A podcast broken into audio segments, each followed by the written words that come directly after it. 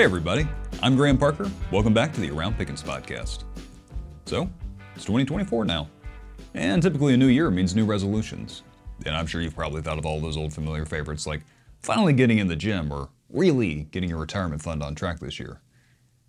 But just in case you're looking for suggestions, I'd like to add one more to your list. Recycling. Now hold on a second, hear me out on this. What if I told you that here in Pickens we have one of the premier recycling departments in all of North Georgia? A way of doing things so good that other counties come to us when they want to improve their own operations. Conveniently, we have two locations in the county, one on Appalachian Court just off five fifteen and another off Cove Road for you East Enders. Now they take garbage as well as recycling products, but what I've discovered from personal experience is that there is a whole lot less garbage to throw away once you've taken out all of the paper, cardboard, metal, glass, and most of the plastics. I kid you not, when I began separating my recycling, it drastically reduced how much I was throwing away and spending on trash services. But you know, in spite of knowing those facts, I may have never even started if I hadn't been so intimately acquainted with the program myself. You see, I began my illustrious career with the Pickens County government back in April of twenty twenty, when I started working at the now-defunct Camp Road recycling location. And today we're going to hear from my old boss, Recycling and Solid Waste Director, Kenny Woodard. Now, Kenny is an out-of-towner from Rome, but don't hold that against him. It is no exaggeration to say that in the last three and a half years, he has completely flipped our recycling operations around for the better. And that's what we're going to discuss today, about how our program is designed with both customer satisfaction as well as fiscal responsibility in mind. So come on along. Let's hear what Kenny has to say about recycling. So Kenny, after uh, having worked with you for about a year and a half, I know your entry into the uh, world of recycling uh, was a little unorthodox. I think it's a pretty great story. Can you tell uh, the folks at home how you got started in the recycling business and how you ended up over here in Pickens? Okay. Uh, well, start off, appreciate being here today. Uh, you know, everybody needs to know about recycling. Mm-hmm. We need to get that out broader than what we're doing right now. Mm-hmm. But uh, it started out, I went to college, become an electrician, left a job at about twenty years to another job, played out in about a year and a half, got laid off. And then I had a friend of mine say, medical field, law enforcement, always a job. So I ended up going to work for the state as a corrections officer. Done that for about a year and a half, transferred to the county, where I became an outside detail officer. And then there was a joke went around the county was they always sent the new guys to work at recycle. Well, an officer was out, so my time come. Showed up, kind of enjoyed it. Boss called me and said, hey, you done a good job. I might use you some more. About two weeks later, officer got sick. I spent six weeks over there. Next thing you know, I got hired in. So now I'm part of recycle. Well, become a floor officer. From there, I went to assistant manager. And then um, I won't call his name, Tom Benefield, the manager there. He took me underneath his wing, showed me everything he knew about recycling, what we was doing to save the world, and, and, and how to sell commodities, collect them, how to reach out to people and get them involved. So, you know, that meant a lot of credit for putting me where I'm at right now. And then uh, the county decided they want to build a better, better facility. So uh, the one where they were at right now, actually Pickens County was coming through looking at upgrading from what they was doing. And one thing led to another. They wanted me to come up, look at what they had, and they offered me a job. So that's how I ended up in Pickens County. And that was back in uh, the spring of twenty twenty. twenty twenty. It started in March of twenty twenty. So um, a lot has obviously changed in the last three and a half years from how we were doing things before to how things are now over on Appalachian Court. Can you just give us a broad idea of how recycling operations have changed in that time? Okay. Well, um, I'm going to copy from uh, Michael Shore. He's all time telling people we went from the dark ages at Camp Road to a whole, to, whole new universe at the new center. The old center was sort of set up backwards a little bit. You know, you had a lot of cars coming in and going. It wasn't really A, a direct path to carry. So with that idea in mind, we went to the new center, which, you know, the county had bought the self-recycling facility. And after we all sat down and decided a drive-through recycle center, anything that makes it easier for the public to use, they will use. You've heard the old saying, if you build it, they will come. Well, if you build it better, they will keep coming. So uh, with that in mind, that we made it where it's more user-friendly, customer-friendly, and to make people want to recycle. It's a nice facility. You know, I don't know if you remember the, the family that come in just to have pictures made in front of the aluminum cans. They thought that was artwork. So, mm-hmm. But uh, yeah, the facility's changed a lot. It's actually um, it went from single stream where you dumped all your recycling together, and then the county paid for a pickup and a sorting fee at the place it went to. Whereas now we have education, which, you know, you made the video with us, which we appreciate that. And people can go online and look at the video, and it shows them how to come in, recycle.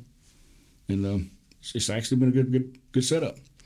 You know, the county's benefited from a lot from it because, you know, we don't have a landfill, so everything's being recycled is actually going somewhere. You know, we have different vendors that want the products, so that's that's been a real good help with us. Finding the the right person to take the loads is what we're doing, because I want to make sure everything that we are recycling is being recycled, not end up the landfill at night somewhere or anything like that. Mm-hmm. Let's touch a little bit on that uh, user friendliness of the place. Uh, if somebody hasn't been to the center before and they came over there this morning, uh, give us an idea. What what would that be like for them? Well, they'd be met at the gate by Linda, and then she'd ask them what they had, and she'd point them in the right direction to an employee. And then the employees are there. Our staff is there to help either introduce you to recycling or show you where to go. So it's all hands-on with our, our, our people. I mean, it's it's a learning experience once you first come in, but after you've done it once or twice, it's just a, it, it becomes a natural. It's just, you know, part of the day. Mm-hmm. But we well, our staff helps everybody, and that's what makes us so good with what we're doing. Well, I know you offer a wide variety of services there. Uh, a lot are probably underutilized or just unknown to a lot of people. Correct. What what are some of the ones that aren't being used? Well, we have a, a free paper shredding service for documentation. And I mean, we just request that people take their papers out of folders, remove their paper clips and binders, and then if they have a big load, call ahead so somebody's there to, to do it. But um, I mean, it's a free service. Where if you go to Staples or somewhere, they charge you. Mm-hmm. We don't charge nobody. So that's just one of the free things. And then, you know, we have the oil and antifreeze drop-off. It's a free drop-off. And if you got old gas grills, washers and dryers, it's a free metal drop-off there too. And then, you know, like we do with the recycling, everything that I recycle is free. Well, I'd like to ask you about the main recyclables, uh, sort of how you had things set up. You know, a lot of counties, you come over there, you put all your recycling products into a compactor, drive off. But at our center, you actually uh, have it to where it needs to be sorted out. Why do you have the sorting system set up the way you do? Okay. Where I come from before, to actually sort things, you have to build a sorting system line, and that's expensive. And then you had, it's cost a lot in employees to run it. Whereas what we have set up right now, you actually can come in and you're actually sorting it for free. And then you've got our employees and they'll help you with it. But by sorting it yourself, the products are not contaminated like a single stream, like you was talking about a second ago. If everything's dumped together, a milk jug might bust open and get the paper, cardboard contaminated. Well, that stuff can't be recycled once it's it's contaminated. So with our setup, it's contaminated free just about. And plus it gives the customers an option of, you know, you pay a dollar a bag for your trash. If you got five bags and you can actually sort two bags into recyclables, that's two bags you don't have to pay for. Mm-hmm. So that's the actual, that helps the customers. Yeah, definitely does. Let's talk about the recycling products themselves. Once folks drop it off and they drive away, what happens next? Okay. Each bay is built to a certain dimension.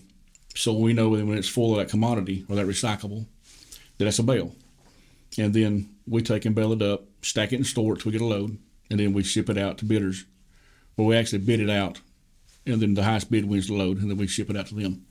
And then they take it to their plant and process it back into cardboard or paper or aluminum cans or which are what they buy.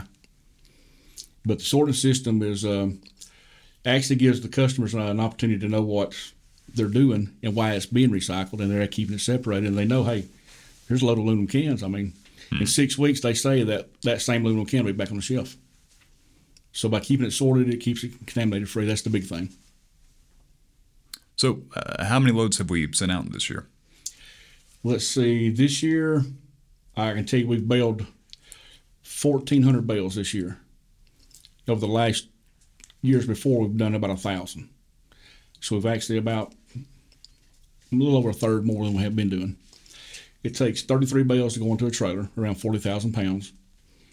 Different products are lighter and some are heavier, so it takes more bales or less bales, depending on what the commodity is. What are the primary materials you're sending out? That would be paper and cardboard. Mm-hmm. We're averaging about maybe three loads of cardboard a month, um, on average a load of paper a week, I mean a month. And then everything else is sort of every three to four months by the load. Mm-hmm.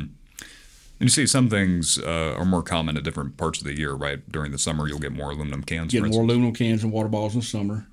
And then around Christmas time, present times, we get a lot of paper and cardboard. Mm-hmm. Now, uh, I've got, this year in O C C, we've shipped out eight hundred eighty thousand pounds of cardboard. Mm-hmm. And then uh, paper, we shipped out four hundred thousand. Plastic, one hundred forty thousand pounds. And then that's a total of about one hundred and, or one point four million pounds. Then when you add the aluminum and the metal, that puts us at about one point seven million pounds this year we've kept out of a landfill that's been shipped out.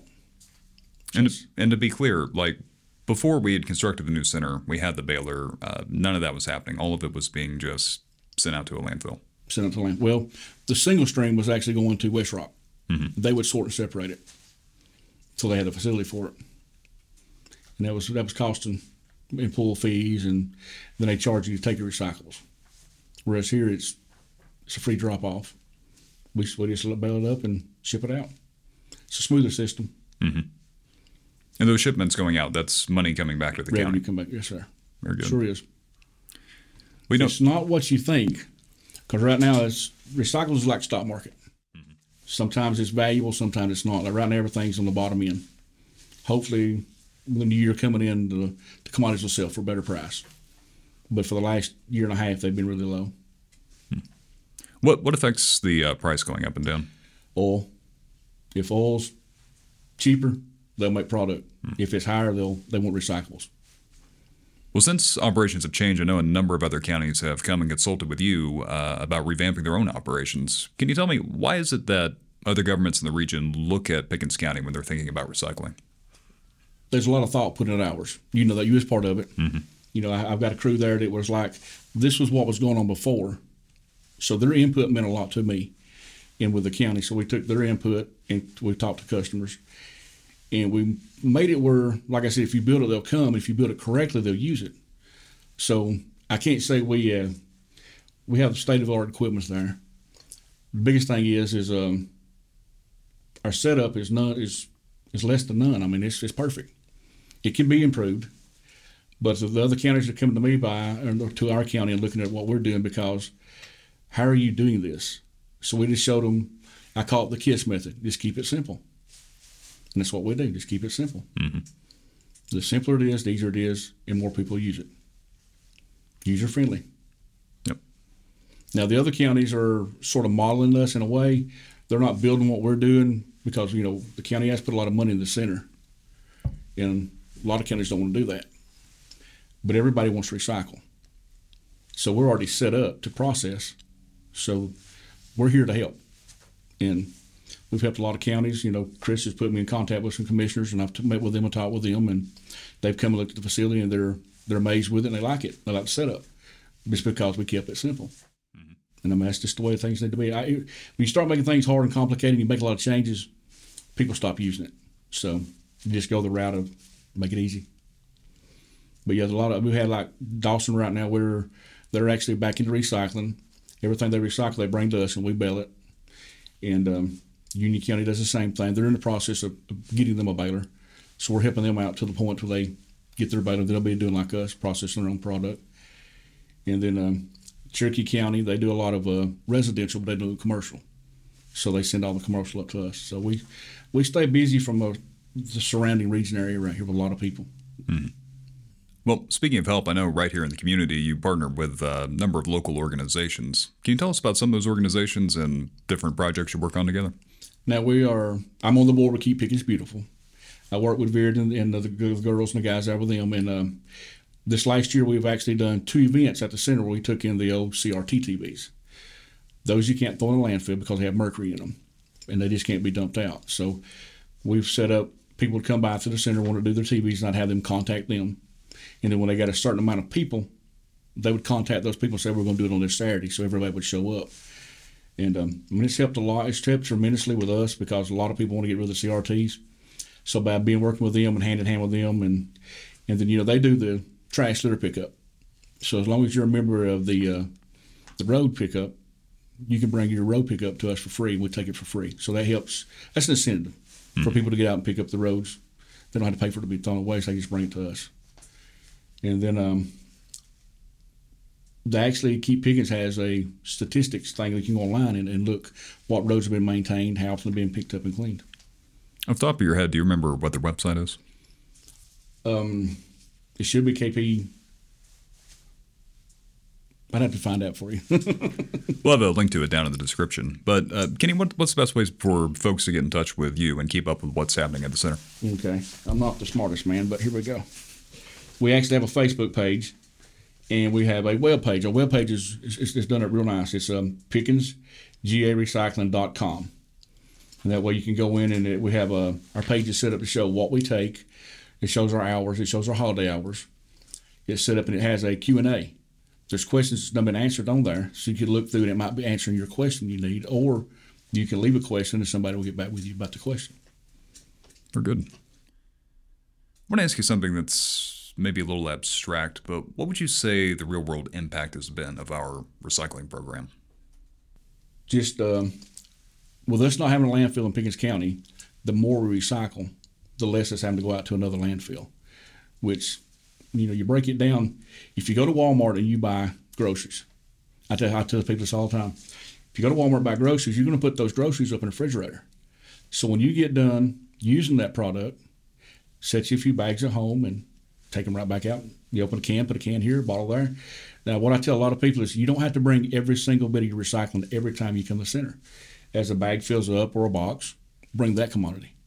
That way you're not bringing a bag with one bottle or ten pounds of paper or one piece of cardboard. Mm-hmm. So, Kenny, uh, the last thing I really want to ask you is, what is your pitch to people who aren't recycling already? Why should they start? Well, we've got one Earth, and landfills are few and far between, and they're expensive to build. The more we recycle, the more material we have to be reused back into the system. So, you know, recycling is a big thing. A lot of people don't look at it that way, but recycling saves the world, mm-hmm. especially landfills. And a water bottle thrown out the window, you pull in, you can throw it out your window into my bay at work when we're at the center. So, I mean, it's a simple thing. Instead of throwing it out on the side, just bring it and throw it into us. Absolutely. Well, Kenny Woodard is Pickens County's Recycling and Solid Waste Director. Thanks for coming in this morning, Kenny. Thank you for having me. Folks, I don't want to preach to you, but I sincerely believe that there's a lot of value in recycling.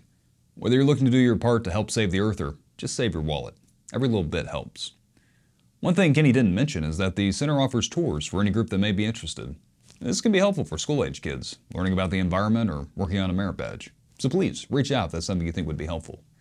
The department's contact information and website will be linked down in the description, along with links to Keep Pickens Beautiful.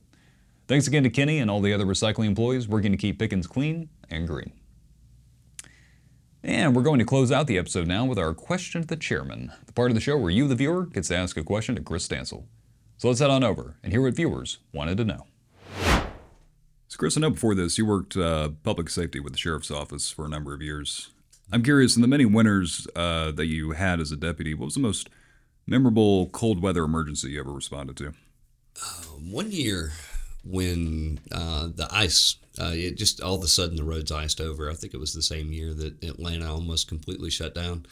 We had a lot of motorists get stranded um, at that point in time. So trying to pick up those people and get them back to a safe place when it was unsafe for us to really be driving at the same time uh, created probably the most challenges. I can't remember exactly what year that was. Um, but throughout times prior to that, just trying to work through How do you how do you get to citizens in need when, when inclement weather has happened? And I know that, that throughout the country there are a lot of states that have way more uh, winter weather than us, but they're equipped for it. They they keep the salt trucks, they keep the scrapes, they keep a lot of things to, to run, you know, and it's just a part of their standard operating procedures.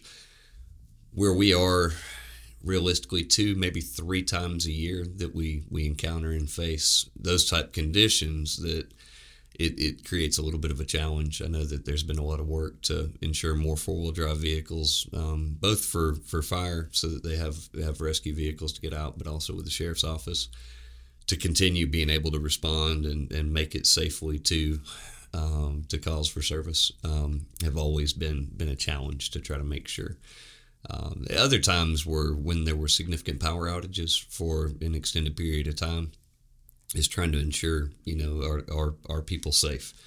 Um, was always a was always a big challenge, and I mean that challenge is, is carried over for sure. You know, outside of public safety, just into taking care of the public in general mm-hmm. uh, for us. So we've had a few.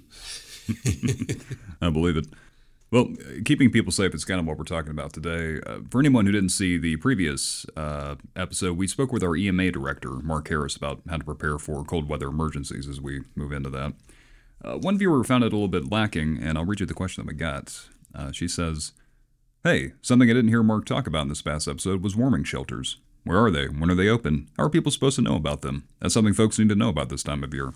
So, you know, she's absolutely right about that, Kris. What what can you tell us about warming shelters here in Pickens? So we, we've tried a few different things. Um, what we have found that works the best right now, um, the, the sheriff has been willing to open up. He runs a twenty-four seven facility. And I know people have a negative connotation because the jail's on one side of the building. The other side is actually an administrative wing with a large training room. Um, and so when issues occur or when there's a need for someone to have a warm place to go, they have opened up to be the initial location so that individuals that need a place to go to to be warm, there's there's restrooms there, there's the potential to have food there, there's there's a lot of things that are already in place that don't require a full opening of a of a facility. And so they use their, their training room at the, the sheriff's office. And, and like most things right now, when you're trying to get immediate information out, we use the the social media accounts of, of you know, E M A, the sheriff's office, the county, all those different locations for, for social media. In the event of a long-term outage or something that, that's that's continued beyond there, we would we would then upgrade to a code red. Um, that way, anyone who is signed up through the code red system could receive a phone call or a text, depending on how they have that set up, to let them know that that, that is available, that it is open and up and running. If we have um, a, a number of people that show up at that location, and and let's say, you know, ten people are, are in need and they're in that location, that would trigger us then trying to open up a more, um, a more, permanent's not the right word, but a more long-term solution. And we would use our community center at Parks and Recreation um, and bring in the, the staff to take care of that. The Sheriff's Auxiliary, which is a nonprofit group of, of volunteers that have worked closely with E M A in the past, have actually equipped Um, to be able to set up that shelter at that point in time with, with bedding, with staffing, things of that nature. So if we have something that's long-term, we've, we've opened it, I don't know, probably a dozen times um, with very limited number of responses. I think the most that have ever used that location was, was four or five uh, individuals. And then once they were able to connect with either family or friends, they moved into, into that location. So they, they've ran for anywhere from, from one cycle of twelve hours up to, you know, three or four days. And so it's been more of a monitoring the, the need, who shows up at the initial warming shelter to, will trigger whether or not we move into opening up a more long-term solution. Um, we've reached out to, to counties all around us um, as to how they meet this need. And in a lot of communities, it's nonprofits and churches that come on board and say, we are going to open up our, our facility for a warming shelter. And we would then serve as the tool to get that information out to the public using the same, you know, social media, code red, all those different platforms to try to make sure that we get that word out. And I know last year around Christmas time when we hit the single digit temperatures, we had a, a couple of different, we had a church that had opened up to, to do just that. Uh, the town of Talking Rock actually opened up a, a, a wing in their city hall to be able to provide a, a, a warm place as well. And we we get that information out so that we make it publicly available. We've spoken to, to other churches um, throughout the community that, that just kind of are watching for the scope or the scale of of being able to. And, and when you use the word shelter, it kind of changes. And if you get into emergency management terms, there's warming centers, which are a place to go and just get warm throughout the day, but they're not open throughout the night for, for bedding, uh, for a place to stay. So when you use the term shelter, it becomes more of an overnight situation. And I think some of the, the different local churches, some of the other nonprofits and groups like that, don't have the facilities to do the overnight lodging. They don't have the shower facilities. They don't have, you know, some of the things that would be necessary for overnight. They have a warm place. Um, many of them have generators. Many of them have a, a lot of things that can provide short-term, you know, get them out of the elements, try to do all we can to, to take care of the people that are that are in need while we try to then gather together to work on long-term solutions for each group individually. So it's it's fluid. It's not something that's just a set in stone that this is exactly how we do it. We kind of monitor the the scope and the scale. But our first response over the last several years has been the, the Sheriff's Office opening up their training wing, allowing people to, to come there, sharing that information on every available site that we can. And then if it does produce a need that's larger, we look at bringing staff in and open up a larger facility to to make sure it's provided. So it kind of, that's that's one of the reasons it's a harder question to to walk through and explain, because it depends on the situation. Um, I know that that uh, there are a, a number of different ways other communities have, have handled this. The one that seems the most successful are the partnerships with the, the local faith-based communities that they open their doors, and then the, the, the government does all they can to get that information out to, to, to pro- provide, you know, hey, here's where it's at, here's when it's going to be open, here's the rules um, that that facility may have as to whether they, you know, whether you accept pets, whether you, whatever those terms may be. Um, and then we, we work to, to try to provide that information out to the public. So. Well, I think that's a good reminder. Just social media is really the primary mode of uh, getting messaging out there, whether it's for our government, other municipal governments, or really any other resource in the community. So I would just like to encourage everyone, if you're not already uh, following some of these challenges, you should definitely do that and sign up for the Code Red emergency system just to get that information. Absolutely. Code Red's the one of the best tools that we have for anyone that signs up. Uh, you, you, you get immediately notified when these things happen, not just with inclement weather. Uh, there have been times we've used it for road closures. There have been times when other emergencies have occurred um, that, that we're able to get that information out. They can target what part of the county that goes out to. Um, but it's the best tool for making sure someone who's not on social media, um, that they still are able to get that information. We're trying to find those, you know, when you, if we could say we're going to run an ad in the paper, but it's a weekly newspaper. So it's, you're not going to receive it at the time that it's needed during that point in time. Uh, we've we've used the the message boards, road signs a time or two. It just depends. If the, if there's inclement weather with road and ice, obviously we're not going to be able to move road signs out safely into into position to, to get that information out immediately. We will, but it's going to be, you know, after we've tried to deal with the emergency first, and then uh, adding that, that service in there. So. Mm-hmm. It's uh, it's it's it's definitely something each year. You you just kind of have to monitor how the weather plays out as to what the, the actual response is. And I think we've got some incredible men and women at different at different churches and, and other nonprofits that will open up and, and start trying to provide for, for those needs when they when they occur. And then we do all we can to, to share that information to the to the public. Kris, thank you for that response. Uh, remember, if you have a question for Kris, you can send it to us at questions at pickens county g a dot gov, where if your question is concise enough and appropriate enough, we might just put it on the air. But that'll wrap up this episode of the Around Pickens podcast. I'm Graham Parker. And I'm Kris Stancil. And we'll see you around.